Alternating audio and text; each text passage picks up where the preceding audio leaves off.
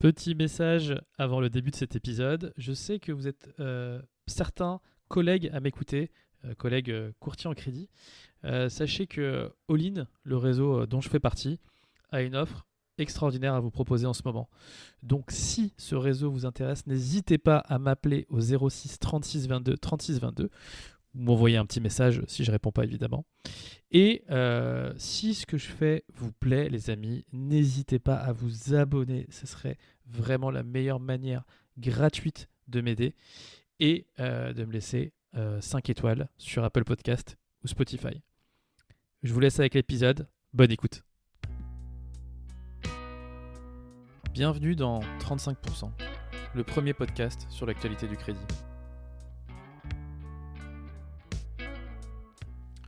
Nous parlerons de crédit immobilier, d'immobilier en général et de finances personnelles.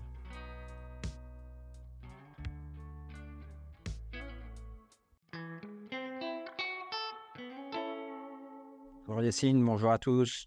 L'actualité est assez chargée ce mois-ci, donc je me lance sans attendre. Commençons par vous parler de la baisse des taux. Alors certains d'entre vous l'ont déjà vu, quelques banques ont commencé à baisser leurs taux au mois de novembre, mais ce qui me paraît encore plus intéressant, c'est que ces derniers jours, on a eu d'excellents chiffres sur l'inflation du mois de novembre, qui est revenue à 3,4%, donc une baisse très, très nette.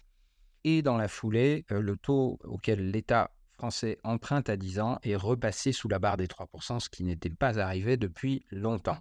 Donc on peut être maintenant relativement confiant sur le fait que ça y est, on a touché le point haut des taux pour ce cycle monétaire.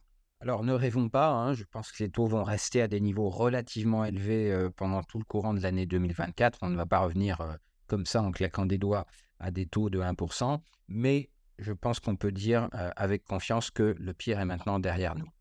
J'enchaîne sur 3 informations qui sont relatives à des amendements votés autour de la loi de finances 2024.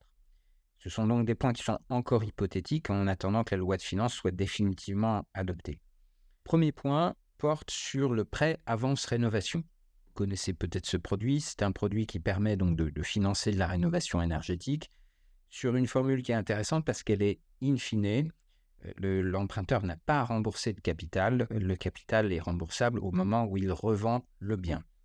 Et pour les emprunteurs de plus de 65 ans, c'est même encore plus intéressant puisque même les intérêts peuvent être capitalisés et le prêt est remboursé, là encore, à la revente ou au moment de la succession. Ce produit était encore peu diffusé car assorti de conditions de ressources qui étaient vraiment très basses.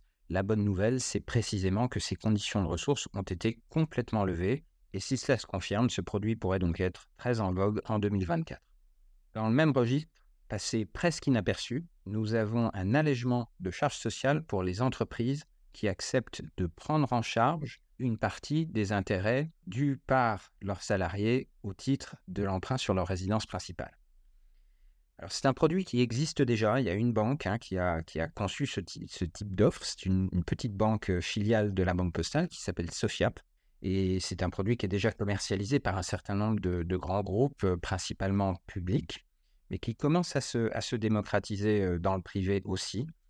Et grâce à cet allègement de charges sociales, s'il se confirme, pourrions avoir une diffusion beaucoup plus importante de ce produit dans les mois et les années qui viennent, donc à surveiller. Ces 2 amendements que je viens d'évoquer ont été poussés par des députés de la majorité et on peut donc penser qu'ils ont de bonnes chances d'aller jusqu'au bout.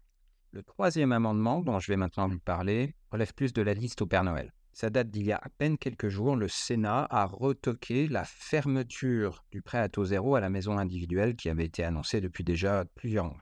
Maintenant, ne vous emballez pas, compte tenu du coût que cela représente pour les finances publiques, il ne fait guère de doute, à mon sens, que Bercy va remettre de l'ordre et qu'on ne retrouvera pas cet amendement dans le prochain 49.3, malheureusement. Enfin, vous l'avez certainement en tête, demain, lundi 4 décembre, se réunit le HCSF. Alors, comme à chaque fois, nous avons droit au tango habituel entre Bruno Le Maire et le gouverneur de la Banque de France. Bruno Le Maire qui fait preuve de souplesse et dit son envie d'assouplir les règles. Et le gouverneur qui sort, comme à son habitude, l'épouvantail du surendettement.